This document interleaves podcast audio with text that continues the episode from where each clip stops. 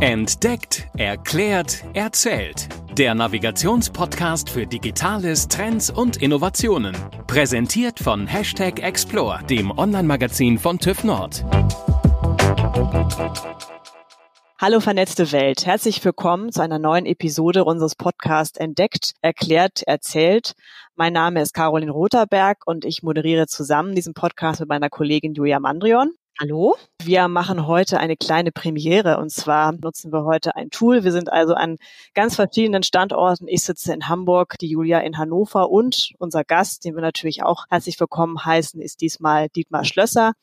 Dietmar ist bei der TÜV Nord AG verantwortlich für Digitalisierung und Innovation. Herzlich willkommen, Dietmar. Ja, hallo Caroline und äh, hallo Julia. Hallo Dietmar, herzlich willkommen. Du versteckst dich heute in Essen.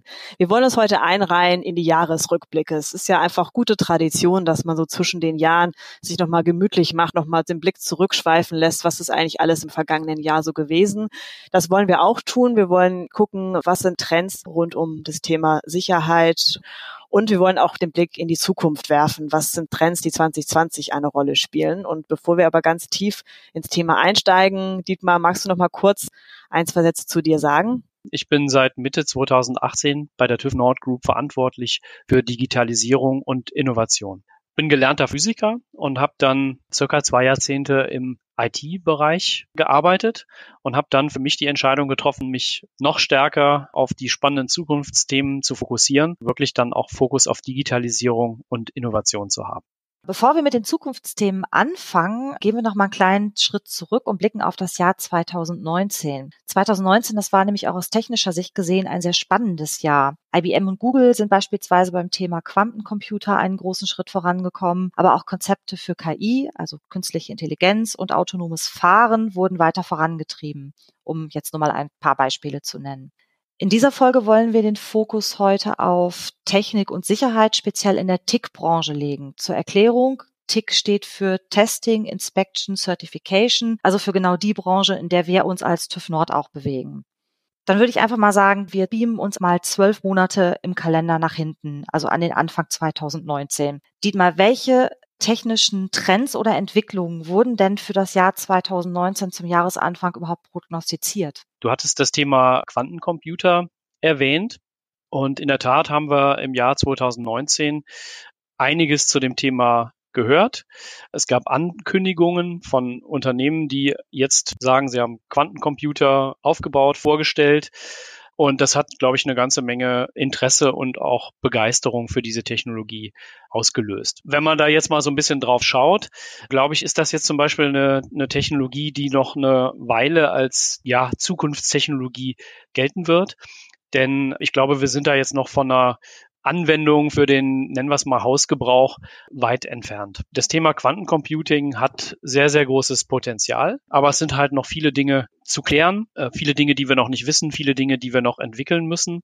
Und insofern erwarte ich da für die nächsten Jahre nicht unbedingt ja große Auswirkungen, direkte Auswirkungen im in unserem Alltag. Für welche Bereiche können Quantencomputer denn eingesetzt werden oder beziehungsweise wo werden sie denn schon eingesetzt?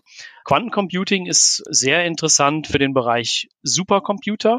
Äh, das hängt auch mit dem Aufwand beziehungsweise den Kosten dahinter zusammen. Man setzt das ein, um ja, Probleme lösen zu können, die man bisher mangels Kapazität nicht lösen konnte. Da geht es viel um Simulation von Ereignissen aus der Natur. Da spielt das eine große Rolle. Und ist das so, was man typischerweise in Forschungszentren mit Supercomputern, die also die Leistung der, der herkömmlich, herkömmlichen Modelle die wir uns kaufen können, bei weitem übertrifft und auch irgendwie Leistung normaler, herkömmlicher Rechenzentren zum Einsatz. Kannst du da einfach mal ein Beispiel für nennen?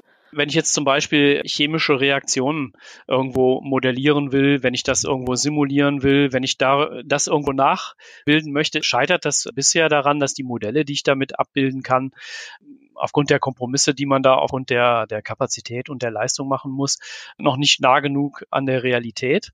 Und wenn wir dann wirklich bestimmte Phänomene in der Natur nehmen wir jetzt chemische Reaktionen, wie bilden sich bestimmte Moleküle oder so, besser verstehen wollen, dann bedarf da weit mehr an, an Rechenleistung, als wir bisher zur Verfügung haben. Das sind halt Themen aus der Forschung und da bietet halt Quantencomputing bieten Quantencomputer jetzt einen Ansatz über sagen wir so, die Möglichkeiten der bisherigen transistorbasierten Computersysteme deutlich hinauszugehen. Das klingt ja so, als ob der Einsatz von Quantencomputern auch mit einem sehr großen finanziellen Budget verbunden ist. Gibt es denn schon überhaupt einen Markt für Quantencomputer?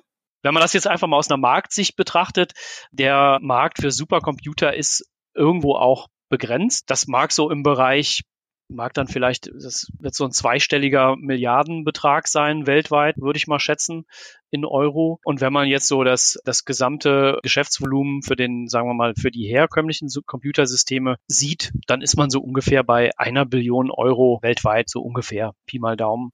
Und wann werden Sie die klassischen Computer ersetzen? Ich glaube, es ist sehr, eine sehr, äh, wahrscheinliche Aussage oder wahrscheinlich zutreffende Aussage, wenn ich jetzt sage, auf absehbare Zeit, auf längere Zeit werden Quantencomputer nicht die herkömmlichen Computer ersetzen. Also das muss man ganz klar sagen. Da sind wir noch sehr, sehr weit von entfernt.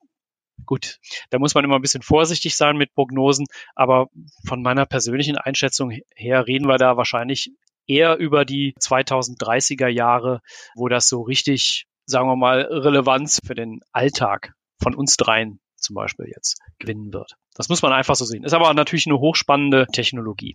Knapp 10, 15 Jahre ist in der Computerentwicklung ja schon, schon sehr weiter Zeitraum. Da kann ja noch einiges passieren. Das ist richtig. Klar, sozusagen die, die Einschränkung, die ich jetzt zu der Aussage gebe, ist, dass Zukunftsprognosen in der Regel eines gemeinsam haben, sind falsch. Das ist jetzt meine persönliche Einschätzung. Aber ich glaube, was sich sagen lässt, es wird noch einen längeren Zeitraum benötigen, bis das jetzt wirklich, sagen wir, auch den durchschlagenden Erfolg haben wird oder eben eine Sichtbarkeit erreicht, wie wir sie von, von heutigen Computersystemen kennen.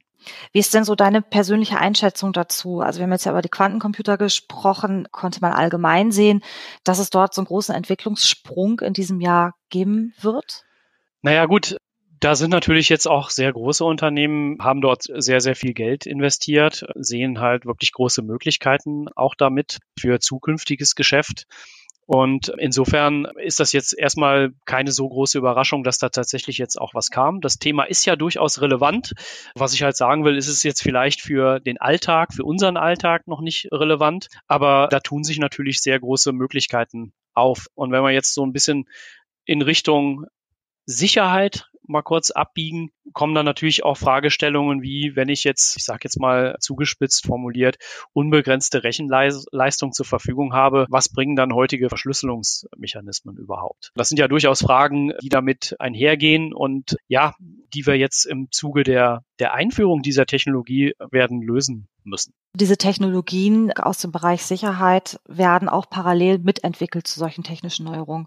Solchen Fragestellungen müssen wir uns stellen und zwar von Anfang an. Ich glaube, das ist vielleicht auch nochmal eine Erkenntnis aus dem jetzt zu Ende gehenden Jahr, speziell vielleicht auch für Deutschland, dass immer mehr Leute und auch Verantwortungsträger in der Politik zum Beispiel die strategische Bedeutung dieser Themen erkennen und den Einfluss, den Technik allgemein auf unsere Gesellschaft hat und auch auf unser ja, freiheitliches Gesellschaftsmodell. Also das sind Dinge, die wir von Anfang an mitdenken müssen. Jetzt haben wir ja gerade über die Quantencomputer gesprochen. Gab es denn noch weitere technische Neuerungen, die 2019 ganz besonders geprägt haben? Da fallen mir zwei Themen ein. Du hattest künstliche Intelligenz auch schon erwähnt eben.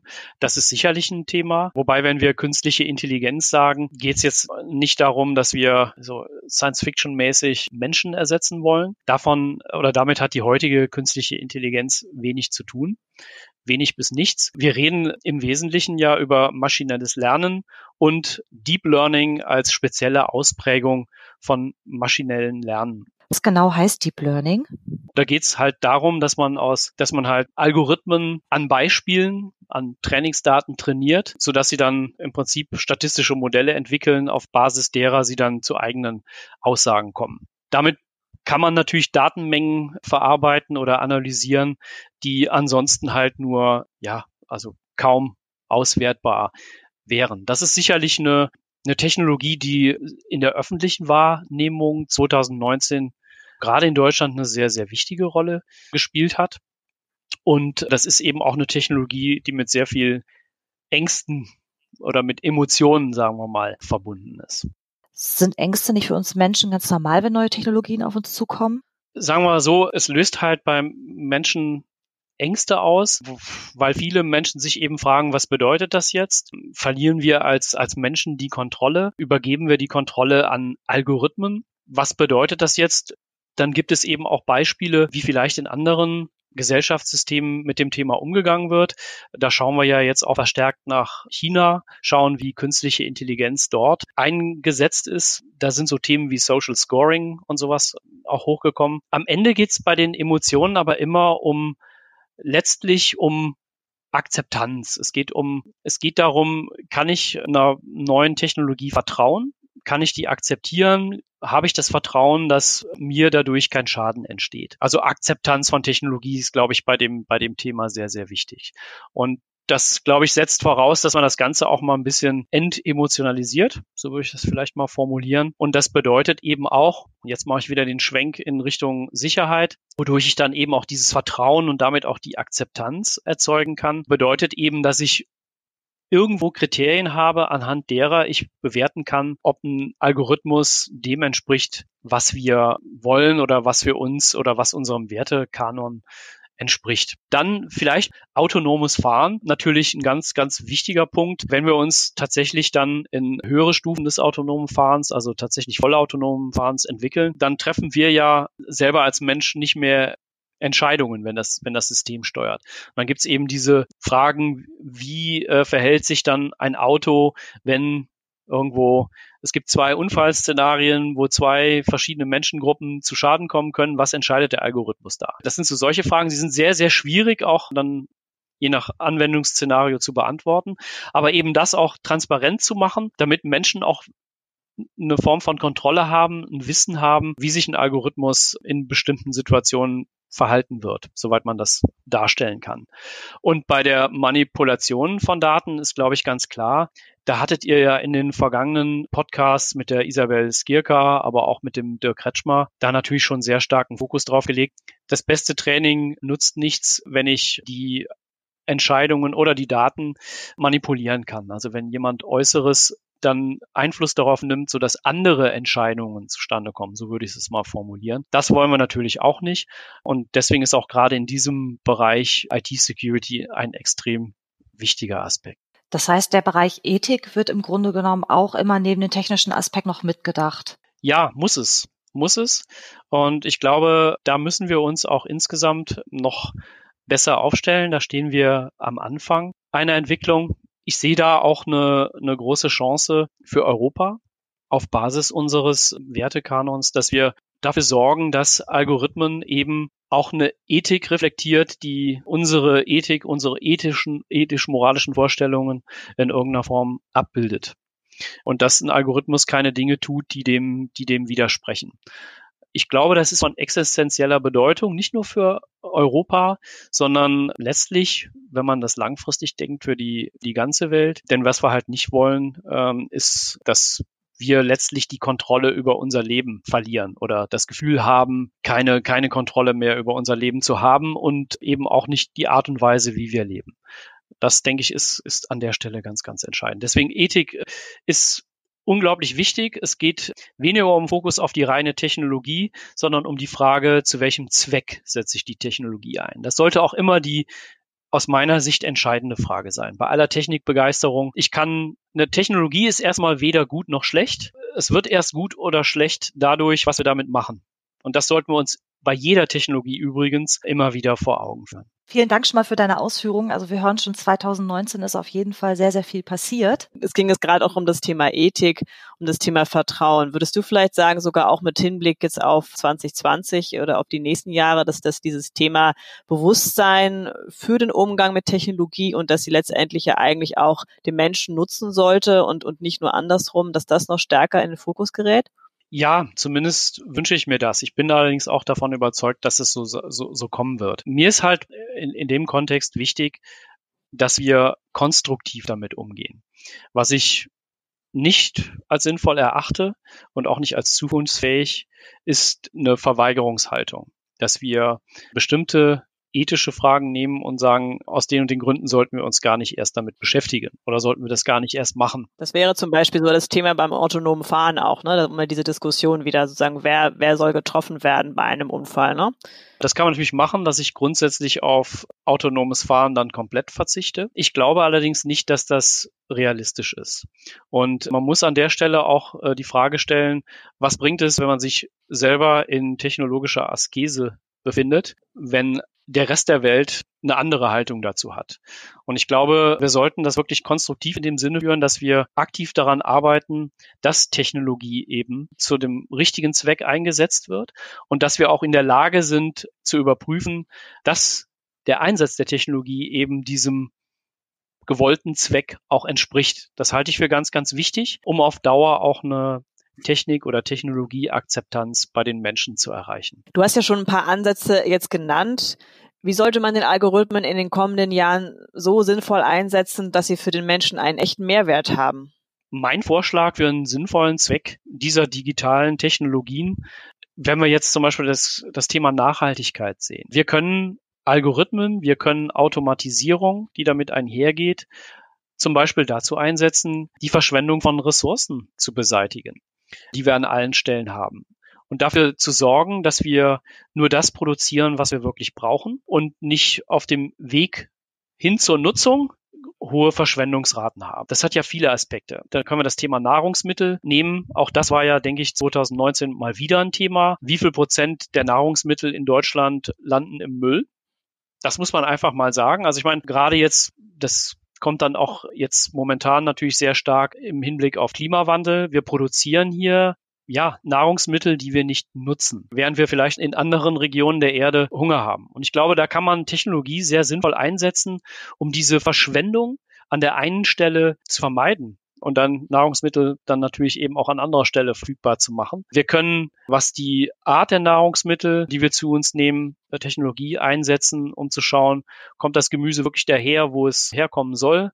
Ist es tatsächlich so behandelt oder so erzeugt worden, wie der Supermarkt, in dem wir das jetzt kaufen, auf dem Schild ausweist. Da gibt es eine ganze Menge Möglichkeiten, die auch, denke ich, Lebensqualität steigern. Ein zweites Beispiel in dem Zusammenhang Smartphones nutzen wir alle, aber ist in Sachen, wenn man das jetzt mal, wenn man die Wertstoffkette sich jetzt mal anschaut und die Recyclingquote für Smartphones vorsichtig formuliert sehr verbesserungsbedürftig. Wenn man sich anschaut, welche Materialien, welche Stoffe, welche Metalle verbaut sind, mit welchem Aufwand die gefördert werden und wie wenig letztlich vollständig recycelt werden kann bei einem Smartphone, dann haben wir da noch eine ganze, ganze Menge zu tun. Also da jetzt auch einfach den Fokus auf geschlossene, nachhaltige Wertstoffketten zu legen, da haben wir noch sehr, sehr viel vor uns. Und das ist aus meiner Sicht eben auch eine ganz, ganz wichtige Herausforderung, der wir uns stellen müssen. Jetzt hast du uns ja schon einiges darüber erzählt, was die Verbindung von KI und Nachhaltigkeit betrifft. Jetzt würde ich aber gerne noch mal kurz zum technischen Aspekt zurückkommen. Kannst du uns sagen, was uns 2020 an technischen Neuerungen erwartet? Wenn man jetzt bei Technologie guckt, hatte ich bei 2019 jetzt das Thema 5G ja noch genannt. Naja, da hatte der Dirk ähm, Kretschmer sehr ausführlich im Podcast drüber gesprochen. War aber auch jetzt ein ganz wichtiges Thema in diesem Jahr, wobei wir auch da am Anfang stehen. Da gab es jetzt äh, ja die Frequenzvergabe und jetzt muss man einfach mal schauen, wie diese neue Generation Mobiltechnologie genutzt werden kann. Also wenn wir jetzt auf Technologie sprechen, ist das jetzt auch ein Trend, der sich den ich fürs nächste Jahr weiterhin sehe, der sich fortsetzen wird.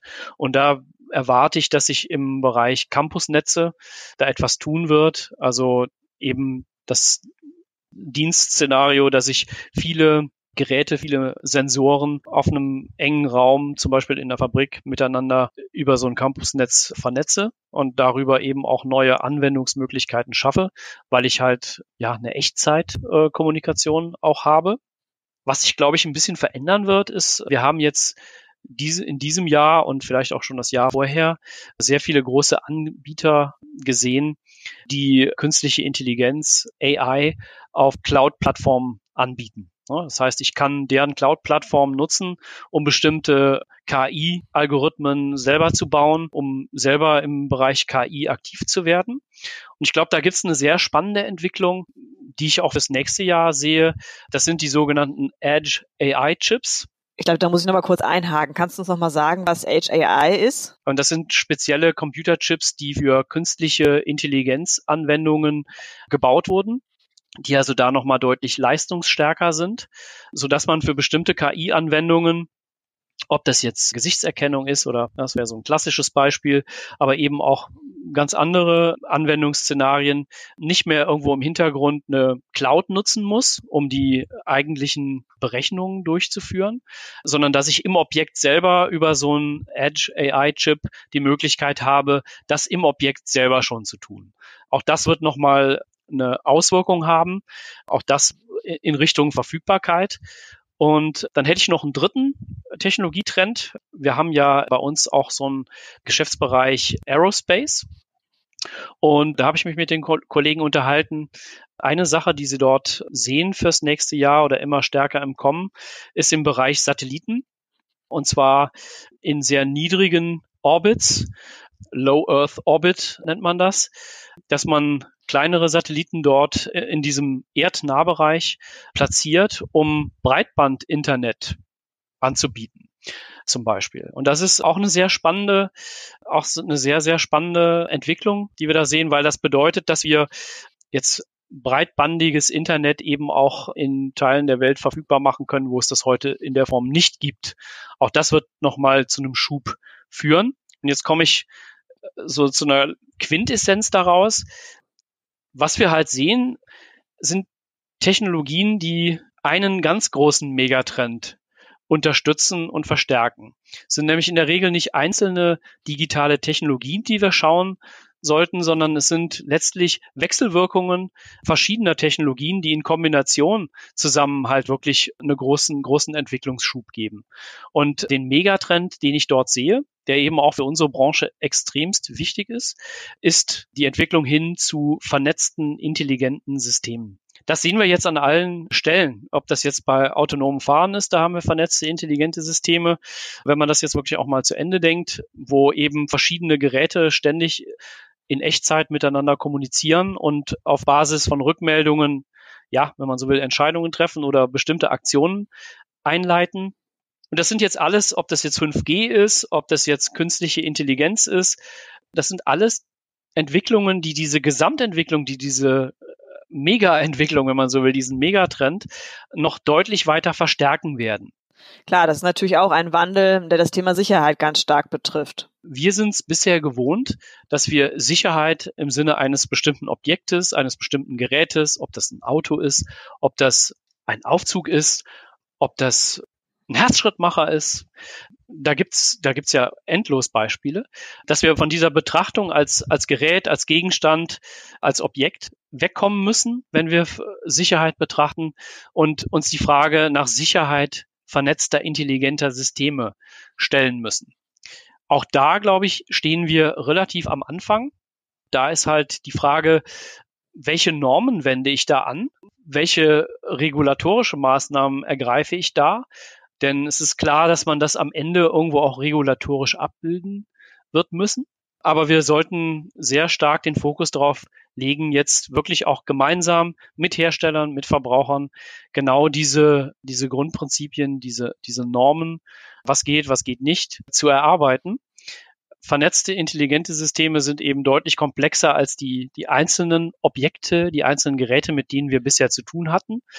Und dem müssen wir uns stellen. Und da müssen wir Sicherheit anders denken, als wir das vielleicht in den letzten 150 Jahren getan haben. Ja, aber es ist doch ein Ansporn, die nächsten 150 Jahre dann in diesem Sinne zu gestalten. Es wird nicht langweilig. Nee, nee, das glaube ich auch nicht. Ich habe schon gerade gedacht, wir müssten uns eigentlich genau in einem Jahr, jetzt haben wir Dezember 2019, also in zwölf Monaten, Ende 2020 auch nochmal zusammentun und nochmal gucken, wie genau diese Entwicklung, die du gerade skizziert hast, ob die schon weiter auf dem Weg sind. Abgeschlossen werden sie sicherlich nicht sein. Das haben wir eigentlich an allen Punkten gemerkt, sei es 5G oder sei es auch was du eben angesprochen hast, dass natürlich in ihren Jahreszyklen da überhaupt nicht zu denken ist, sondern dass das noch größere Zeiträume angeht. Das Thema Quantentechnologie, ja, wo du auch sagtest eher, dass wir halt nochmal zehn Jahre warten müssen. ja, ich, ich fand, es war, war sehr spannend, dass wir nochmal einmal den Blick zurückrichten konnten und uns dann auch aufs neue Jahr ausgerichtet und vielleicht auch äh, nochmal kurz zum Abschluss die persönliche Frage an dich. Hast du eigentlich Vorsätze fürs neue Jahr? Ich habe noch ein paar Tage Zeit, mir welche zu überlegen. Aber nicht mehr viele. nee. Ja, da hast du recht. ja, also da sind wir gespannt, was dabei rauskommt. Wir möchten natürlich unsere Hörerinnen und Hörer die Chance geben, dich auch nochmal persönlich zu erreichen, wenn sie noch Fragen haben oder vielleicht auch dann die Vorsätze mit dir teilen. Wie bist du zu erreichen? Ja, ganz gut über LinkedIn zum Beispiel. Twitter-Handle würde auch funktionieren und geht aber auch ganz normal über E-Mail. Da bin ich sehr flexibel ja, die Kontaktdaten stelle ich da auch gerne zur Verfügung. Nehmen wir in die Show Notes auf.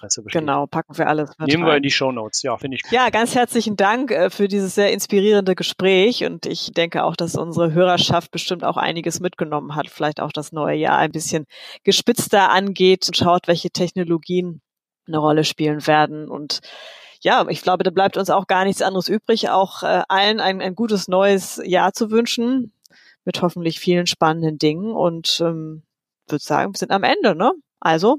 Ja, vielen Dank und auch von meiner Seite ja, noch besinnliche Tage und ja, einen guten Rutsch in ein glückliches und erfolgreiches neues Jahr. Ja. In diesem Sinne. Tschüss. Nichts mehr hinzuzufügen. Tschüss, schönes neues Jahr. Das war Entdeckt, Erklärt, Erzählt. Der Navigationspodcast für Digitales, Trends und Innovationen. Präsentiert von Hashtag Explore, dem Online-Magazin von TÜV Nord. explore-magazin.de